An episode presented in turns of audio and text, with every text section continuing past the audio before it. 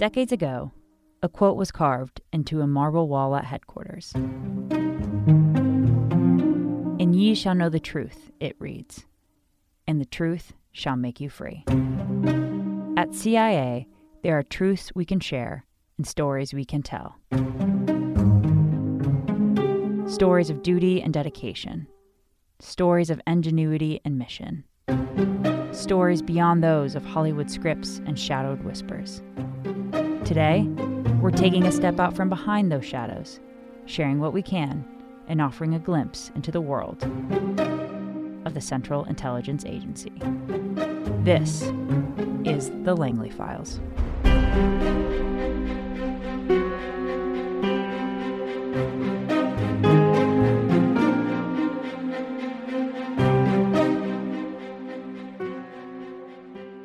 You know the movie scene.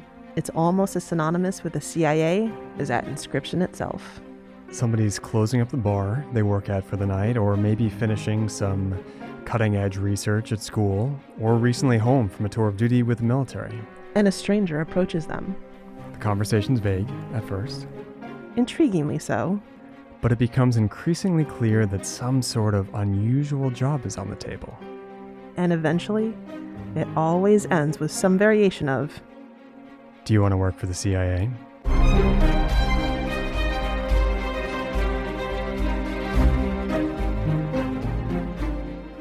Welcome back to The Langley Files. I'm Dee. And I'm Walter. Thank you all for tuning in for another episode of our podcast as we aim to give you a look into the world of CIA. And you know, Dee, I was thinking about it, that saying the world of CIA actually does reflect the uniqueness of this organization. It's kind of a world unto itself sometimes. It completely is. You're absolutely right there. And so I want to ask you, what is it that made you want to actually apply to work here back in the day? You know, it's a good question. I think back then I was kind of tired of the occupation I was in and the field I was in.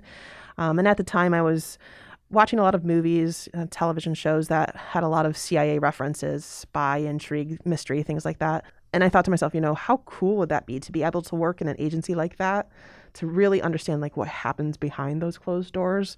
So I actually just took a shot at it and applied, and here I am. Oh, for sure. I mean, I'd applied to several places and CIA actually got back to me first, which was surprising because I thought I had completely bombed the interview. Well, I'm glad you didn't, and I'm happy that you're here. Thanks, Dee. Me too. But enough about us. Let's turn to our guest today. We are going to be speaking with one of the agency's recruitment leaders about what it takes to join CIA and how true to life that cliche we described in the lead-in really is. Mike, welcome to the podcast. Well, thank you. Thank you for having me. Pleasure to be here. We are happy to have you here, Mike. We just got done telling a little bit about our interest in CIA. How about yourself? Why did you consider CIA as an employer for you? Absolutely. My story is, I bring roughly 25 plus years of experience in the area of recruitment and talent acquisition prior to joining the agency. So my goal really upon entering the agency was really to have an impact in the recruitment field, how we change recruitment, educating the agency in some ways on how we can change from a reactive model into a more proactive model. And those efforts are ongoing.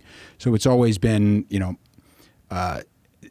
the mission of recruitment for any organization, particularly the agency, I've always had a very strong interest in. So to pursue this mission, I was very fortunate, and I feel honored to actually have the opportunity to do it. So it's a great challenge, and I take it on with a lot of ambition and with a lot of pride, I'll be honest with you. So Mike, aside from our stories, what about CIA do you feel draws people to want to work here? What do we have to offer that, say, the private sector doesn't? Mm-hmm. Absolutely. Yeah, we are certainly a unique organization. I think we're we're an organization, I think, that a lot of people don't fully understand. Obviously, just by nature of our mystique and our mission and things of that nature, we're not as public as the average employer. There's a lot of benefits to working to the agency. Having worked in the private sector and now coming into the government, I have had the experience of working both sides. So just to give a little bit of insight and perspective there, what does the agency actually offer that your average corporate organization may not. I mean, this is a very, when I say unique, you can't really perform much of the work here that we do at the agency anywhere else. I mean, our mission is unique. Our mission is challenging. It's fascinating. It's tip of the spear. Certainly you can go work for any Fortune 500 company, but our mission, I mean, where else can you do this work, right? I mean, obviously, where you look at our mystique, our reputation, we are a spying organization. So you're not really going to do that in the corporate world. One of the things I think that a lot of people don't really realize, and when I say we're misunderstood, we're not really known, is there's a number of career opportunities here across the organization. 140 plus different types of occupations, job types. I mean, when you think of the Central Intelligence Agency, a lot of times you're not thinking data science, you're not thinking, physicians, medical doctors, logisticians, HR, finance, in addition to what, of course, we typically think of, right? The spies in the field, the case officers, the analysts, those types of things. They're what typically will come to mind. So when we are out there actually promoting our brand, promoting our message, we want to make sure that that message reaches a lot of audiences, right, geographically across the United States, but also the diversity of disciplines and things across the board. So we want to make sure that we motivate folks of all different disciplines and backgrounds to actually consider us. So really, that's something. I mean, certainly, the private sector does offer some pluses, but this is unique. And I think this takes a real mission approach. And I know we say that a lot. What does that mean? When asked, a lot of people will say, well, I do it for the mission. But what does that technically mean? Well, if you think we're the tip of the spear for the United States intelligence community, we are the leaders in HUMINT, not only here, but around the world. That takes a special type of desire. It takes a specific type of direction. I think you really have to give a thought to come here. Our bar is high. We just don't hire anyone. We have a very, what I would say, rigid, right? And I mean that, a rigid, and it should be. The bar needs to be high. We want people to compete for work here because it is going to be an experience like no other. It does offer, obviously adventure. It offers challenges.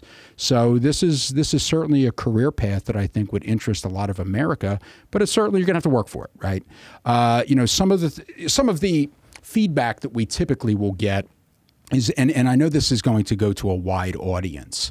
So what are some of the questions that we typically hear as agency officers? Well, our process is too long. We don't communicate. And that's, in many cases, there are reasons for that. I think I'd like to make a couple comments, if I could, about that, because I interact with a number of candidates, from academia, mid-career, and so forth. And that's typically what I would consider one of the criticisms for us. And I do explain that, right? We are unlike any other organization. There are challenges. There's security challenges. We just can't pick up a phone and give you a call. We have very clever adversaries and things of that nature. And, protecting applicants, protecting our officers is certainly paramount for us. So I would like anyone that's listening to this that may have been frustrated with our process or is going to enter our process and maybe not necessarily have the interaction or the rapport that you may get with an average company, that there are reasons for that. So, and it's really the protection of you as it is with our officers. So there are things that we are doing to improve that going forward, and we are working on those efforts. And I think if you do apply to the organization, in the very near future, you will probably see that. There are efforts going on to improve our speed, to really streamline and make our processes more efficient. So, there are some differences, but at the same time, and again, you do have to have the patience, but if mission is what you're chasing, if that's what you desire, if that's what you're after, I think, having a high bar and sitting and waiting a little more, it'll all pay off in the long run. But again, our process has to be challenging. Right. Again, we just don't hire anyone. So, the bar is high for a reason. So you're talking about trying to improve the process wherever possible without sacrificing standards, some of which are for security. True, right? Today, and why do we have to get faster? Well, for a lot of reasons. Certainly, we want to be competitive with other employers. Today, the workforce changes over the years. Right? What worked 20, 30 years ago may not be as competitive today. Today, we are competing with a workforce and an employment base that it tends to be very, very fast. Although, you know, based on what I had just mentioned, certainly we want to make an effort to do what we can to more streamline and, yes, speed up that process. However, we don't want to do that sacrificing quality, standards, equities, diversity, and things of that nature. We have to make sure that we're very methodical in our approach, that we really make sure that we obviously do the appropriate vetting, use the, I would say, appropriate processes, obviously integrate the technology that we need. We need to seek out the best of America for our mission. And that, you know, there's talent across the United States, across the country. We want to make sure that we hit different geographies, different communities, diversifying our workforce, much like you see throughout the country. So there are a number of factors that we have to maintain. You don't want to sacrifice any of that because you're getting faster. Does that make sense? Absolutely. And I'm thinking you just mentioned how we are looking to obviously diversify our workforce. Mm-hmm. So having been on, you know, one of the main leaders here on the recruitment side. Can you explain a little bit more about how we are doing that, how we are looking to diversify our workforce in more ways than just the normal way we look at diversity? Absolutely. And I think like many employers, right, we really have, you know, you want to diversify for a lot of reasons, right? And there are different ways to approach diversity, right? We look at racial, ethnic, gender, geographical, socioeconomic, and we're trying to cover all of that, right? A lot of that has to do with the way that we conduct our outreach. We communicate with certain communities, certain academic communities. It's your ability to reach out, be committed, be consistent, and deliver a message that's ultimately going to resonate with whatever audience you might be pursuing. Obviously, people from different backgrounds bring different skills. They bring different areas of expertise, different experiences that apply to our mission. The agency is doing that. We are really investing more in our workforce and our ability to recruit. I will tell you, without going into much detail, having been across the private sector and the government, I can tell you that the government really highly invests in this mission. I will tell you that there are probably private companies that would be envious of the support and the investment that is made in the human capital and the recruitment area here. So, you know, what the agency needs to continue to do is to change over time. I mean, that's just what it is. This is not a static type of function. It is something that changes rapidly. It changes frequently. We all saw what COVID has done to our workforce. It's changed us, not just here at the agency, but, you know, nationwide. So just that quickly, some societal disruption could come in and actually change the course of an entire, you know, process or an entire function, if you will. So all of these things we have to stay out in front of. But diversifying our workforce is one of the top priorities. Our director has made it one of our top priorities. Talent has made it, and the organization in general has made it one of our top priorities. But again, we are competing, right? Every other employer is attempting the same thing. So that goes into the strategy that we put together. We've got to be that much better, but we also have to make sure that we're reaching the populations, the communities that ultimately we feel will meet our mission. And certainly through diversified efforts, you're going to achieve that. Absolutely. And I really appreciate you highlighting that diversity is one of our mission priorities here within the agency. I like to quote Director Burns. He's often heard saying about himself, we can't always be effective and we're not going to be true to our nation's ideals if everyone looks like me, talks like me, and thinks like me. Mm-hmm. So I think you did an excellent job right there of kind of highlighting why we continue to review our processes and are committed to bringing in that well-balanced workforce. Absolutely. And it lends itself to innovation. You know, obviously you don't want to have a homogenous organization, leads to groupthink and things like that. Diversifying your staff through all of those areas that I've mentioned allows you to really be innovative in your workforce. I've seen it firsthand. I see it here. I do see it here. So you have to continue that, right? And again, trends change, things change. We're changing. This is the most change I think the agency has seen in its ability to do outreach and recruitment, probably for the last 75 years. Here we are at the 75-year anniversary. So there is some very, I would say for the agency, some massive changes here, which are good changes, innovative changes in the area of recruitment. We're seeing that nationwide, but I can tell you that, you know, for the public that's actually listening to this, the investment here to recruit the next generation workforce for the protection of America is certainly there. So we've talked about some of the recruitment process, some of the benefits of working here, and why some people might want to come work at CIA. But can you talk about the characteristics and the expertise that CIA is looking for in candidates? I know we must get asked this question a lot. Absolutely. And I think we touched on a few earlier, as I mentioned, the diversity of opportunities out there. You know, just I would say some of the first skills competencies that come to mind, because we are a foreign intelligence collection agency, our ability to communicate, whether that is verbal communications or whether that is written communications. I mean, certainly we are not a policy shop. However, we provide information to policymakers. Our ability to articulate and convey that information is extremely important, right? We need to make sure that that what we provide is thoroughly understood by our policymakers and everything.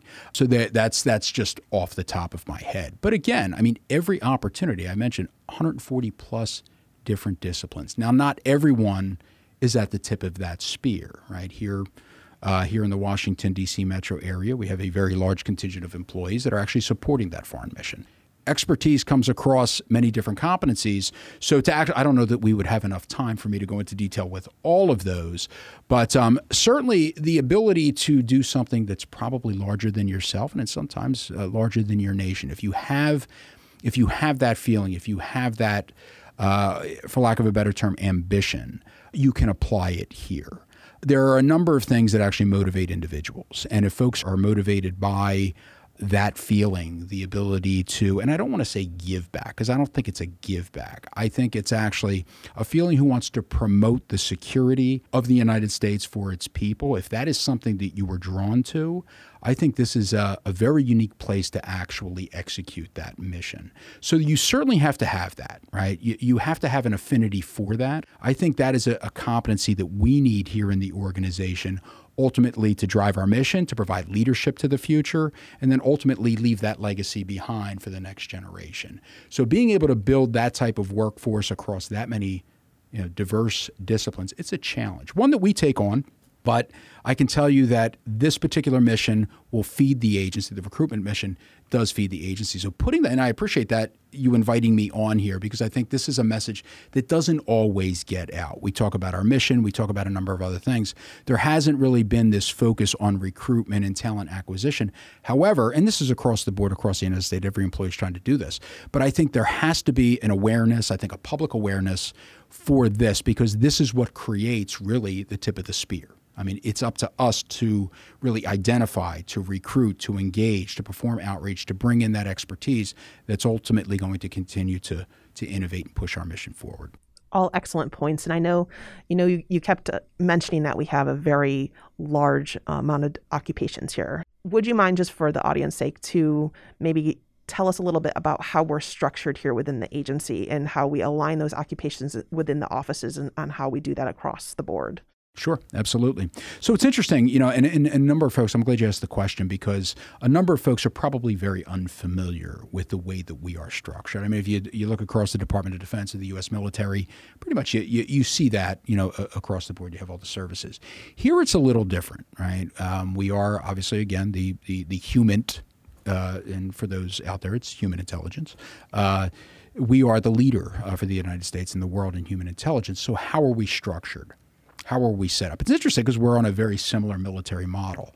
So currently we do have 5 directorates. And without going into much detail, you have your Directorate of Operations, which is the directorate of obviously all, it really drives our mystique and our brand, which is a good thing. They are the tip of the spear. They are the spies. They are the case officers overseas, in addition to other duties. There's also the Directorate of Science and Technology, which is extremely interesting. They do a number of engineering functions and other technical and STEM-related functions in support of that overall foreign human mission. We also have the directorate, which is a relatively newer directorate, I guess, 10 years now since Director Brennan had rolled out what we considered then our reorganization, or I apologize, it's escaping me, but modernization. Thank you. Yeah. So it's been about 10 years there, where we had established the Directorate of Digital Innovation, right?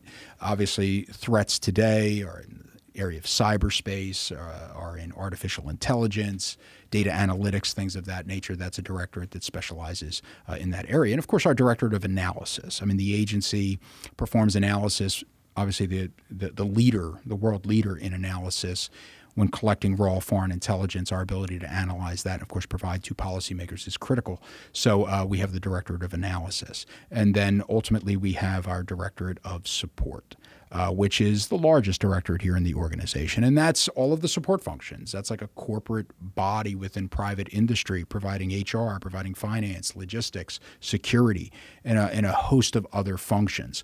So careers are actually across all of those directorates, and certainly disciplines do kind of span across all of those directorates. One of the other things I'd like to mention is our mission centers. During modernization, we created what are called mission centers. For those of you that may be familiar with the military model, if you're familiar with combat commands and things of that nature, you can apply the same logic. You have directorates, which would be the services like Army, Marine Corps, Navy. Our combat commands, if you will, are our mission centers. That might be a geographic focus. It could be a particular functional focus.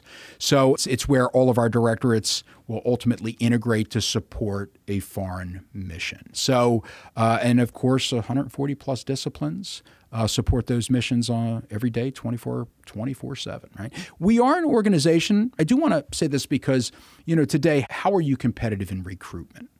Certainly people want to talk about work-life balance, remote work, although remote work isn't very common with our organization for obvious reasons. And I know that that's something that we compete with. And I make that because we are looking for the folks that want to join the mission. And that is probably going to require either deploying overseas or working here within the Washington, D.C. metro area, certainly your ability to relocate and things of that nature. So for those of you out there who are looking for a career to join the team, come on board. For reasons, unfortunately, we just don't have that competitive edge. I can't set you up from home in Chicago or Los Angeles because of just the nature of the work that we do. So we want to appeal for the folks who really are looking to take that on and who may not necessarily be looking for a remote opportunity. Although I love the idea of remote work, it's just not really conducive for our mission and the work that we do.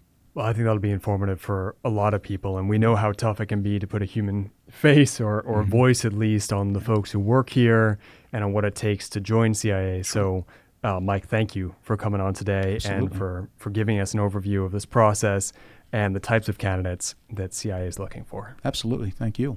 But before we go, we just want to highlight that going down the road with this podcast, we would like to go dig a little deeper into some of the occupations that we have here and really put a focus on some of the skills and abilities that we're looking to recruit. Mm-hmm. And we're wondering, would it be possible to ask you back on here in a future episode? Absolutely. Anytime. Excellent. Anytime. I think this is extremely important with the size of the audience, I believe, that we are reaching here. And again, we are not as public as most organizations are. Any information that we can provide on this particular platform related to recruitment and maybe providing maybe an incentive for somebody who may not otherwise pursue an opportunity here that possesses a skill set or expertise that we could use. Certainly, I want to be part of that. So thank you. Absolutely. Excellent. And we might even ask some questions on social media to see if folks have anything that they're dying to ask a recruiter. We might bring those on and kind of showcase those to you as well. That would be fantastic. I would field those to the best of my ability. Thanks. Absolutely. Thanks, Mike. Thank you. Well, actually, Mike, can I ask you one more question? Sure. So as you probably imagine, there are a lot of rumors floating out there that we hear or see every day in movies, TV shows, mm-hmm. Even everyday lives when talking to people about joining the CIA, applying to CIA. Are there any rumors that you would like to clear up right here and now while we have you in the studio? Yes, absolutely. There are a couple. I'm glad you mentioned that. It's interesting because we are a very, what I would consider a more insulated, traditionally an insulated organization for obvious reasons. When we go out and we talk to the public, when we perform outreach and things of that nature, and that's where I'm going to address some of these things. We get questions such as, do you have law enforcement and arrest powers? Do you carry weapons and things of that nature? We don't. We don't. We are not a law enforcement organization. We don't even operate here domestically. We are a foreign intelligence collection agency. Our mission is completely overseas. So all the work that we do is, of course, overseas. We're not superhuman. Okay, as much as I would love to say that. Okay, sometimes I have to, but no, we're not superhuman. We don't employ Jason Bourne, right? I don't know if I can say that, but we don't employ Jason Bourne.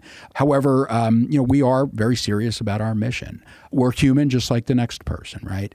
Another myth I'd like to crack is, you know, some of the feedback that we get from people, at least in focus groups that we have recruited, or just people out there, as to why you wouldn't maybe apply or pursue or consider the agency, is some people have this impression or this perception that they're not good enough for this organization. And I think probably that entertainment value and that mystique may make you feel that way. I can tell anybody listening to this, if you have a skill set, I've already mentioned 140 plus, that you feel that you could bring to this mission for whatever purpose, we want to hear from you. We want to see your interest.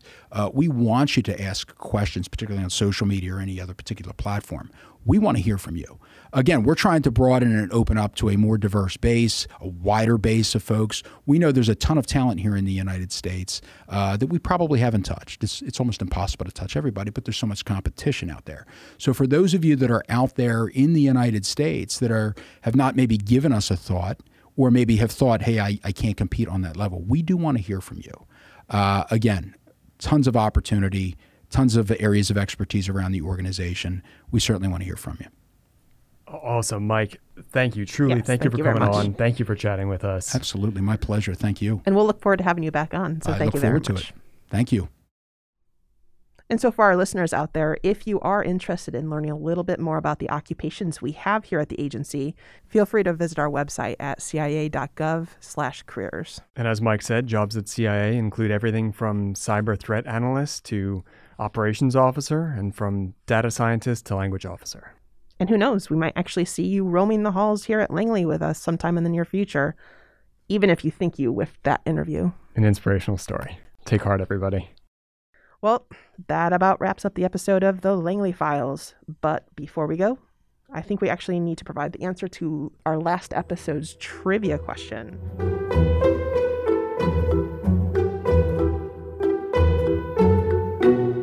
Which former director of Central Intelligence shares a name with a major U.S. airport?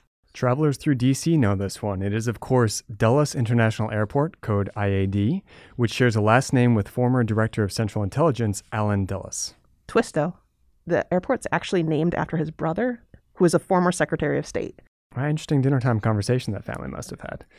Director of Central Intelligence Dulles served during the early Cold War, so between that and our would-be colleague from the CIA forerunner OSS, Julia Child, our first few trivia questions have been from the origins of this organization. So, Dee, what do you say we do one from a later chapter? I think we should do it. CIA history. Okay, so here's one from the 1970s, and it's a spy gadget question. During that decade, the CIA's Office of Research and Development built a micro-sized unmanned aerial vehicle, or UAV, with the specs 6 centimeters by 9 centimeters by 1.5 centimeters. And it was disguised as something to blend into the everyday world. The question is, what was it disguised as? Find out next time here on The Langley Files. We'll be seeing you. Why did you think you bombed your interview? You know, I don't even remember anymore. Before you came on, were you worried that Mike here was the one that interviewed you? It was a long few seconds as the door opened.